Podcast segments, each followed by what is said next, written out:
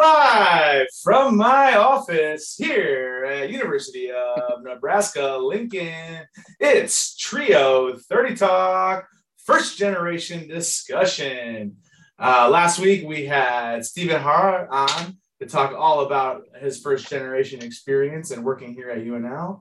And today we have another episode uh, with a very esteemed uh, guest, I think. Uh, you know, my boss's boss uh, we have the great uh, Assistant Vice Chancellor for Student Affairs, TJ McDowell Jr. TJ, how are you today? I'm great. How are you? I mean, I, I really appreciate that warm uh, introduction.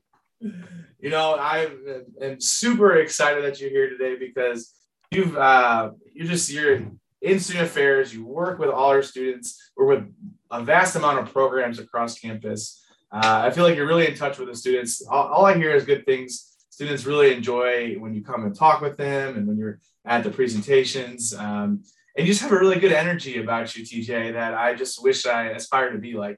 Uh, I'm just saying. So.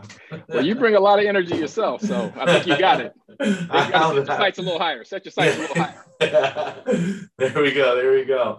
Uh, well, TJ, thank you again for for joining us. Uh, we're gonna go ahead and jump right into it. Uh, this again, just for anyone new listening uh, on the podcast or our YouTube.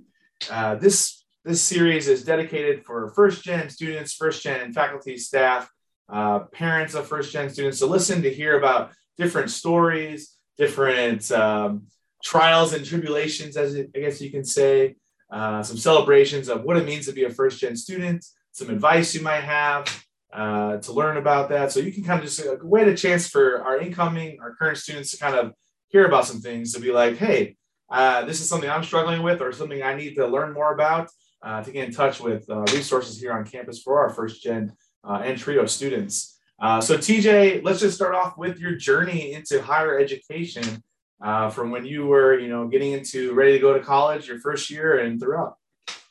Yeah, you know, it, it's so interesting when I, you know, when I think about how I ended up in my role at the University of Nebraska, it's kind of surreal. It's a very unlikely story because I'm I'm literally a homeboy. I've been a Husker my whole life. I grew up at 3129 Dudley, uh, where you and I could walk to the house I grew up in in about 30 minutes. Um, and so I could hear when you were playing that music, I could hear that on game day from my house. Now I couldn't afford to go to the games, but I could hear it from from my house. And so I am a, a first generation college kid. Uh, my dad is from rural Mississippi. He did not he did not graduate from high school. And my mom graduated from high school and had me a year and a half later. And so I did not grow up in a home where either one of my parents had a college education and where uh, one of my parents, you know, my father was, is not a great reader or writer. And in fact, has avoided jobs or any opportunities where that was part of it. So yeah, I didn't have my, I, I didn't have the kind of parental support to get me through college. In fact, uh, when I say that my parents didn't help me navigate college, they did set me up to be successful uh, in my early, you know, kindergarten through 12th grade year. Uh, my mom is a really funny person.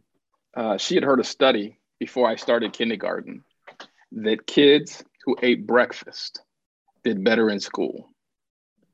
And so my mom locked in on that. Like it had nothing to do with anything else. It's about eggs and sausage for breakfast, and you did good in school. and so my I literally had a a hot breakfast every single day before school growing up. Wow. There was no such thing as cold cereal in my house. and so so my my although my parents couldn't help me, you know, apply to colleges, they didn't have that background, but they what they did was they made sure that school, I mean, my K 12 education was a priority. They made sure I went to school every day. They made sure I had clean clothes. Um, you know, but they were, so they're very supportive. But, uh, and then I went to Nebraska Wesleyan for my undergrad degree, and my parents never, not one day, ever stepped foot on that campus. Oh, wow. Yeah. So they kind of supported you from like, from uh, a distance. From a distance. Yeah. yeah. They, they didn't go on any of my college visits. They did not uh, do anything my first year leaving, they gave me $250 for books, and my books were $400. Thankfully, I had a job so I could cover the rest. And that was the that was the extent of my financial support from my parents. That was the last financial support I received from my parents. Oh man, wow. Yeah. So yeah. you're pretty much on on your own uh, financially, on yep. your own just physically. I guess. I mean, I, yep. I, guess the emotional support is there from a distance, yep. but. Yep. Yeah, and and and, and my parents, in, in fairness to them, they they didn't know understand financial aid or majors or they didn't know anything about this culture that exists on a college campus. So it's no i mean i don't fault them for it. They just didn't know how to do it. And it was a little bit intimidating to be on a college campus. And you know when i first got to college uh, I didn't think I belonged. I mean, I was a poor black kid at a, at a I think I, I always say this is the number I have locked in my head. There were 420 in my first year class, six black black students, and so it felt like everybody else was white. It felt like everybody else was a lot had a lot more money, and like everybody else understood what was happening, like they knew things. And so it took a while for me to navigate that. Um, I was fortunate that I early on in my tenure found both I was I sought out and and found some some mentors on, on the faculty and staff who helped me navigate, answered my questions, uh, encouraged me, believed in me, you know, was my cheerleader. And and then I was really fortunate that my my really good friend from fourth grade was my roommate. And so um, we were able to kind of support each other and navigate, and encourage each other. And when we would deal with some of the craziness that you deal with, um, being uh, a black student on a college campus, it wasn't really made for you. Yeah. Um, was uh was your friend also a first generation college student? He was. Well? He was. Okay, so you guys were kind of in it together. Yeah, uh, yeah. Not having a lot of information.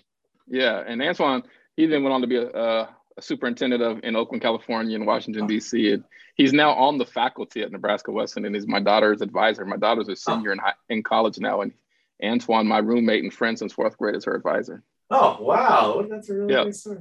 Yeah, yeah, I think uh, it's it's great. I mean, way how you talk about your parents it's kind of like i always think of college as like a whole new language to it is. don't really if you don't know it or you're not sure what the lingo is uh, it can be yep. very like not sure what what's happening right? You know we use yep. all these acronyms we use all yep. these things all these locations and sometimes it just kind of goes way over someone's head if you're not familiar with that which can be a real struggle. You talked about some some mentors a little bit um, we talked about this with Stephen this past week, but I want to really touch into a little bit more about how these mentors really kind of persuaded you to to be where you are today and like that. How what, what are some of the things that they may have said to you that kind of have, have stuck with you till today well one is that they they in some ways validated my experience and and and said yeah what you're feeling is real. You don't and and and it's okay. Um you know that um that they had and, and one of them had experienced those same things. And so it was really helpful to know that i wasn't i wasn't the only one.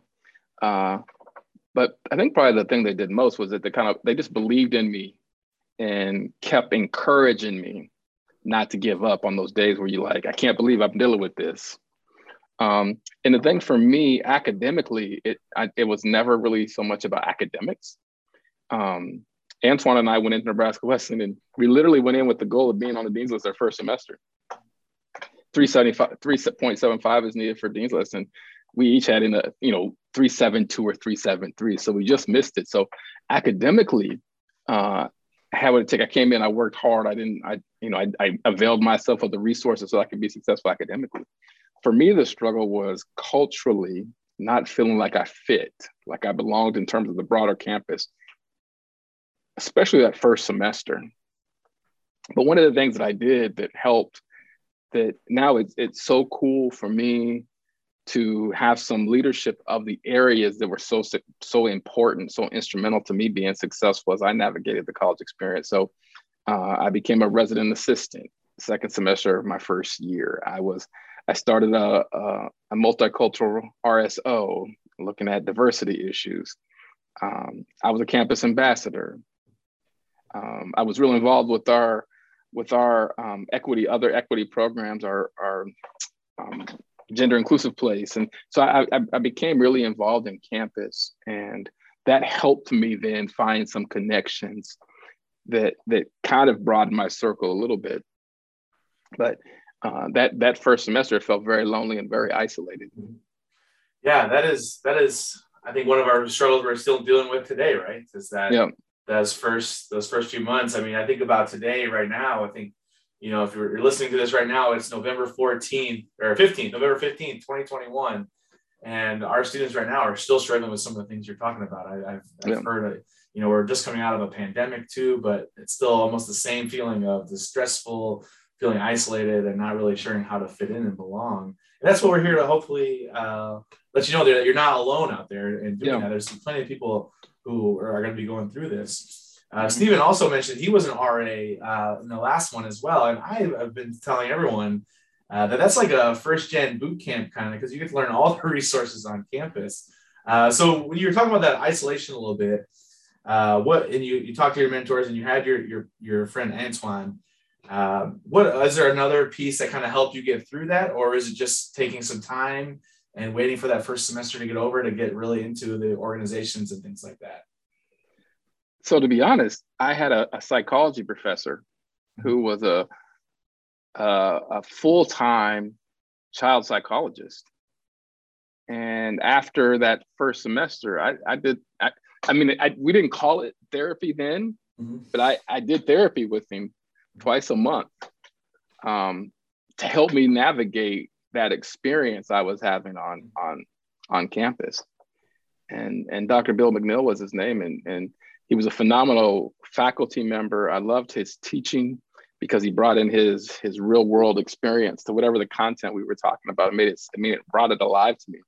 And then he just really he he just cared about me. He just and then he was on the board of an organization called the Lighthouse, and he he he hooked me up with a job. So after my first year at Nebraska Wesleyan, I started working at the Lighthouse, which my job at Lighthouse that I started at 19, the summer after my freshman year in college, led to every other job I've had all my it was like professional skill development and so um, so I'm really fortunate to, to Dr. McNeil. And then I had other faculty. My advisor was Dr. Iaquina, who was in the sociology department. Uh, Hayden, Patrick Hayden Roy was a history professor who was really instrumental. Dr. Scott Corbett, who was a history professor. Um, Tanya Horn, who was worked in admissions, but she was also kind of like the multicultural student support person. And uh, so I was very fortunate that I'd had a number of faculty and staff uh, that looked out for me. That's that's all. And, and so when I uh, think about that, if you can remember back to when you were, were you the one that reached out, or were they the ones that are like, "Hey, TJ, come come talk to me. Uh, I know you might be struggling," or were you like, "I need to seek this person out"? This, my psychology professor, first semester of my first year, there was some writing assignment we did where I talked about how I was feeling mm-hmm. early on and then he he initiated the outreach after oh, that. Okay. Yeah, and then uh, my advisor, I kind of I sought him out in part because I wanted to minor in Black Studies, and I said we don't have Black Studies, but we can create this American Minorities minor. Mm-hmm. And I saw that he was open. I saw that he was open to those kind of things. So I, he kind of drew me in, and then Tanya, who works in admissions, I had known her when I was visiting campus. And so she was like a familiar face and she was black. So I could go talk to her and like literally shut her door and say, man, this is crazy that I'm dealing with. Yeah. Yeah. I can only, I, I mean, I can only imagine, obviously I, am a white male. I, I, can only, you said what, only six uh, people are black students in your, yeah. in your college, and university and Nebraska Wesleyan. I, in our first year class. In first our first, class. There, a few, there were a few upper class, but in that first year class. In the first year class, yeah. But still, I mean, that's still yeah. if you multiply the numbers, what, that's that's 24, right? Yeah. I mean, it's a small percentage. Yeah. Um, and so I can only imagine. And so I think that's really important as we're talking, and, and hopefully students will be listening to this to be like, you got to reach out to some people who have, might have familiar um, experiences as you. Like, you know, if you're dealing with that feeling like you're fitting in, uh, and you're a person of color, Brian's probably not the best person maybe to go to uh, and finding those people on campus. And, and there's there are there are people. It's not completely all uh, all white uh, people out here. Uh, there are people of color who are in higher positions, like TJ, like even Stephen as well, who can really help some people with that experience. If you're looking for that, I think it's really important uh, yeah. if you're if you're feeling that way to reach out um, yeah. and see if you can have a conversation. And uh, as far as I know, people here at Nebraska Nice is a big thing here uh, and people will will gladly accept a uh, you know having some coffee or a lunch to talk to you and, and, and feel uh, and and kind of help you through that that process and that transition. Well, and and and for those students of color in particular, first generation students, I feel like that's why I'm here, and so it, it really is not it's not an addition for me. It's not an addition to the job. It is the job. Yeah. And so so I and when I first started, I heard from some some some black students how important it was, how few people of color, how few black in particular, folks that had access to. So it, it became a real important high priority for me to make sure that I'm available and accessible to students. Mm-hmm. In fact, I'm going to meet with a student who emailed me on Friday and to meet to meet me, um, nice. who I've not who will, this will be my first time meeting with a student. So I try to avail myself and, and make myself available to students for that that thing because it's it's it's really important. I think when you're navigating higher ed to have some mentors you can literally touch. You can literally go into their office or meet them for coffee, and you can literally ask them questions yeah. in, in in in person. I think that's so important. So, um, and I've actually started trying to like formalize like the I'm trying to quantify that work so that when I do my, you know, my goals and when I talk about where I'm trying to do is that that part of it is, is built into what I'm doing every day. Yeah, and I think that's really important. I, I would say I've been at a few campuses, um, and for all you other, TJ is the assistant vice chancellor for student affairs, right? That's a, a, a very, uh, I mean, it's pretty big title. I mean, it's like three steps away from the chancellor, roughly, right?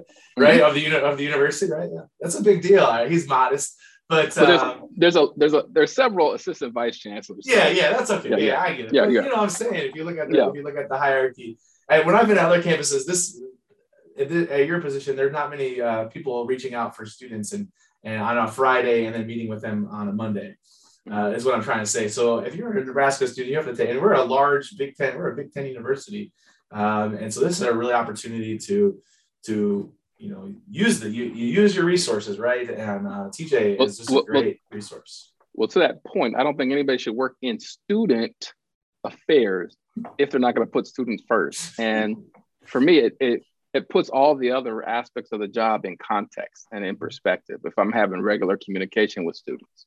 Yeah. Well said. That is that is well. So so I, I, so some people might be curious. Okay, we talked a little bit about your position. Like, what is your job? Uh, like, where? So, you, what was your major? I guess I, I, I not, actually don't know what your major was, and how did you get into this position? And yeah, uh, we talked a little bit about your why, but yeah, that's an interesting saga. So, my undergraduate degree is in so- sociology. Mm-hmm. I actually went planning to be a history social science teacher. Ended up getting a degree, degree in sociology. I had minors in women's studies and American minorities because I was planning to teach and I, I wanted to incorporate those perspectives into my teaching. And you can't teach what you don't know. So I, I minored in those two subjects. And then uh, I did my master's at the university in education. And it was really, I was really focused on K 12 education at that time. And it was really about um, the academic success of Black males. That was most of my, I was, that was my big focus in my, in my, in my master's program. I kind of lucked out in the higher ed. I, I wasn't intending on coming to higher ed. That wasn't my plan. I had been a nonprofit administrator for 20 years. And so um, I was I was actually working for the public schools on an initiative to increase graduation rates of demogra- of groups of students that didn't weren't graduating at, at a high level. So students of color and pregnant and parenting teens, uh, students who've been involved with the justice system. So I was working on an initiative to increase graduation rates. I, I'd done that for about four years. And uh, I'd also served on the board of governors in Nebraska Wesleyan. And so my board term had finished, and the president asked me to breakfast, and I didn't realize it at the time. It was a job interview. and uh, I think uh, it was about a month after we had breakfast that I started working at Nebraska Wesleyan. And I went as an assistant dean of students, uh, focused primarily on diversity, equity, and inclusion work. And every year, I was there for four years, and every year uh, I added, I got added, my title changed and I got new responsibilities. So in my second year, I added Title IX coordinator. In my third year, I became associate vice president, overseeing human resources and athletics, and continuing as a Title IX coordinator. And then in my fourth year, I became the vice president and oversee oversaw what we would think of as student affairs. But in the small Division three area, I, the athletic director also reported to me, so I oversaw athletics as well. Oh wow. Okay, that's that's a lot. And then yeah. you made the transition over here to UNL. Yeah. And then I I I knew someone who, told me that university was restructuring student affairs and that I'd be a great fit for this assistant vice chancellor for student life and leadership. And so, I, you know, I I didn't know if I'd be qualified. I didn't know if I would, you know, I was new to higher ed. I would be going from a, a school with 1,500 students to a school with 25,000, you know, just, um, but I went through it and I'm, I'm, I'm grateful I did. I, I love being here. I love the work that I do every day. That's great. That's, that's awesome. And so we talked a little bit about the, the why and I think yeah. um, for, for those that know TJ, I think one of his interview questions is who do you work for? Uh, if you don't say students, you're probably not going to get hired, right? Nope, yeah. Um, and so I think that's so. Talk a little bit more about you, a little bit more of the why. Uh, we, we know that you're here for for students, working for the students. Uh, but what what's the thing that's like going to get you out of bed every day to to help those students? So I, I believe that whenever we go through challenging times in our life, trials and tribulations, whenever we go through those tough things in life, that the reason why we go through them is so that when we get to the other side of that challenge, that then we can reach back and help those who are going through a similar challenge. So for me, I see now on this side how incredibly transformative a college education has been for my own life in terms of the doors it's opened and opportunities it's given me, for just the experiences my children have had. Um, you know, I I was it, it was the the high school students were taking the ACT a couple of couple I don't know a month ago or so. So we were talking about it, and when I was a senior in high school, I didn't know what the ACT was, and so all I understood was that it was a call a test that, you needed to take to get into college. You needed to get a twenty in order to get in. So I took the ACT, got a twenty one, and did no prep or nothing, and was like super excited. You know, like I got a twenty one, like I won the lottery or something. and I remember, you know, talking about it with my friends and you know, it was like, man, I got a 21. I got, I, I can get into college now. And my friends were like, man, you're smart. You got a 21. And so I had no idea what it was. Fast forward, my daughter, who's now a senior at Nebraska Wesleyan, she gets a 29, and my son got a 32. Um, I grew up in a home where there were very few books that were owned in the house. Mm-hmm. Uh, uh, my kids grew up around books, and my my son has a library. And my my daughter, so so the, the transformative not only was my college education transformative for me, but it's been transformative for the next generations in my family. And so I see that power. So for me, it's all about helping the, the next generation, helping them navigate. If, if I can do something to make their high their college education a little easier, to make the navigation a little less stressful, to let them know there's at least one person in their corner cheering for them, supporting them, you know, polling for them, and it allows them to get through the other side so that they can experience the transformative power of education. That's why I'm here. That is that is well said. I can't say anything else to add to that. That is well said. Um, and so before we leave today, what is that one piece of advice that you have for our first gen uh, students here at UNL? Find an accountability partner. Now, I, I talk about a lot it's it's become more valuable to me as I look back on my own experience. When I think back to what really was the difference for me, it was it was, and of course I didn't know it at the time.